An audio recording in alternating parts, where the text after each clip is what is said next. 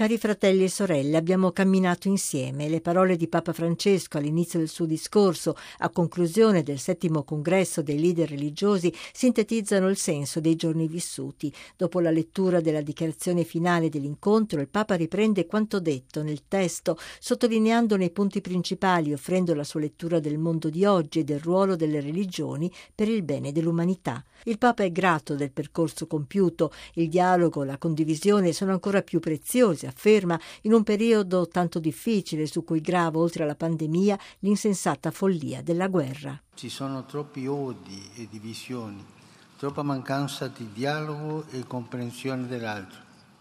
Questo nel mondo globalizzato è ancora più pericoloso e scandaloso. Non possiamo andare avanti collegati e separati, connessi e lacerati da troppe disuguaglianze.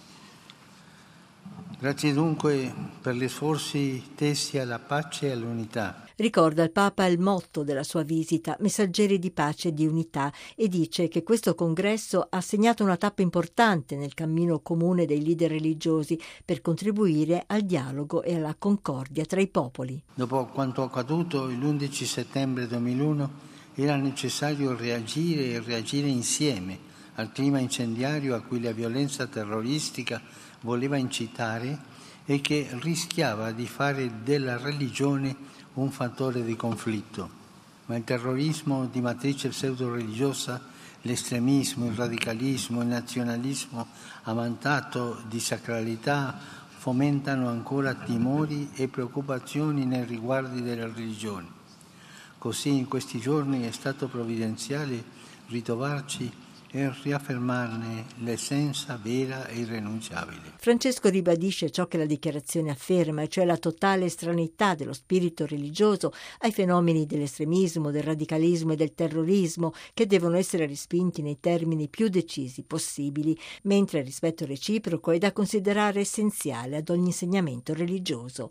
Luogo ideale dell'incontro, il Kazakhstan, dice il Papa, che nella sua bandiera, un'aquila sullo sfondo di un cielo azzurro, ricorda ricorda la necessità di custodire un sano rapporto tra politica e religione che eviti la confusione dei ruoli ma anche la loro separazione. La trascendenza è essenziale per l'essere umano che aspira all'infinito, afferma, ma la trascendenza non deve cedere alla tentazione di trasformarsi in potere. No dunque alla confusione, ma no, prosegue Francesco, anche alla separazione tra politica e trascendenza, perché le più alte aspirazioni umane non possono essere escluse dalla vita pubblica e relegate al solo ambito privato. Perciò sia sempre ovunque tutelato chi desidera esprimere in modo legittimo il proprio credo.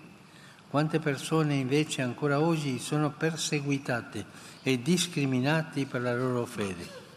Abbiamo chiesto con forza ai governi e alle organizzazioni internazionali competenti di assistere i gruppi religiosi e le comunità etniche che hanno subito violazioni dei loro diritti umani e delle loro libertà fondamentali e violenze da parte di estremisti e terroristi, anche come conseguenze di guerre e conflitti militari. La libertà religiosa, osserva ancora il Papa, deve essere un diritto garantito concretamente ad ogni uomo e donna. Per questo la Chiesa Cattolica insiste nell'annunciare la dignità inviolabile di ogni persona, creata a immagine di Dio, e insieme crede nell'unità della famiglia umana, crede che tutti i popoli formano una sola comunità. Il Papa prosegue. Per questo, sin dagli inizi di questo congresso, la Santa Sede specialmente attraverso il Dicastero per il dialogo interreligioso, vi ha partecipato attivamente e vuole continuare così. La via del dialogo interreligioso è una via comune di pace e per la pace e come tale è necessaria e senza ritorno. Il dialogo interreligioso non è più solo un'opportunità, no, è un servizio urgente e insostituibile all'umanità a lode e gloria del creatore di tutti. Se Giovanni Paolo II 21 anni fa in Kazakhstan aveva affermato che tutte le vie della Chiesa conducono all'uomo e che l'uomo è la via della Chiesa, Papa Francesco aggiunge che oggi l'uomo è anche la via di tutte le religioni e richiama il dovere di guardare al bene di quest'uomo. Sì, è l'essere umano concreto, indebolito dalla pandemia, prostrato dalla guerra, ferito dall'indifferenza l'uomo creatura fragile e meravigliosa che senza il creatore svanisce e senza gli altri non sussiste. Si guardi al bene dell'essere umano più che agli oggettivi strategici ed economici, agli interessi nazionali, energetici e militari prima di prendere decisioni importanti. Per compiere scelte che siano davvero grandi si guardi ai bambini, ai giovani e al loro futuro, e agli anziani e alla loro saggezza, alla gente comune e ai suoi bisogni reali. La persona umana, sottolinea il Papa, va sempre accolta e mai scartata e la famiglia va protetta e promossa perché lì si formano gli uomini e le donne di domani. Tra tutti gli esseri umani, osserva poi, esiste un patrimonio spirituale comune, i cui cardini sono la trascendenza e la fratellanza.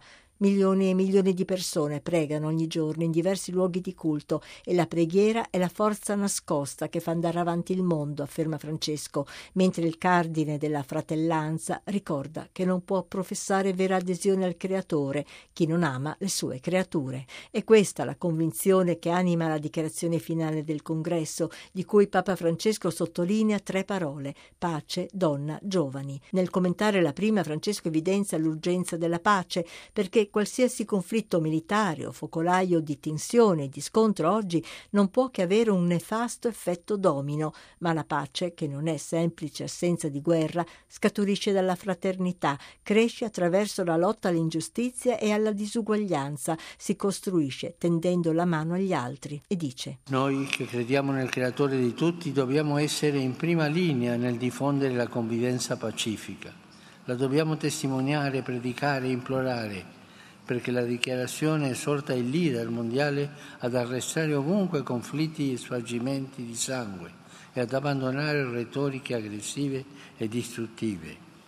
Vi preghiamo in nome di Dio e per il bene dell'umanità, impegnatevi per la pace, non per gli armamenti, solo servendo la pace il vostro nome rimarrà grande nella storia. La seconda parola è donna ed è collegata alla pace perché la donna dà cura e vita al mondo e via verso la pace. Bisogna, afferma il Papa, proteggere e promuovere la sua dignità e il suo posto nella società. Alle donne vanno anche affidati ruoli di responsabilità maggiori. Quante scelte di morte sarebbero evitate se proprio le donne fossero al centro delle decisioni? Impegniamoci perché siano più rispettate riconosciute e coinvolte. I giovani, la terza parola, sono i messaggeri di pace e di unità di oggi e di domani, ma osserva il Papa, le attuali logiche di dominio e di sfruttamento disegnano un mondo vecchio, chiuso alle loro speranze. Pensando alle nuove generazioni, qui si è affirmata l'importanza dell'istruzione che rafforza la reciproca accoglienza e la convivenza rispettuosa tra religione e culture diamo in mano ai giovani opportunità di istruzione, non armi di distruzione, e ascoltiamoli, ascoltiamoli, senza paura di lasciarci interrogare da loro.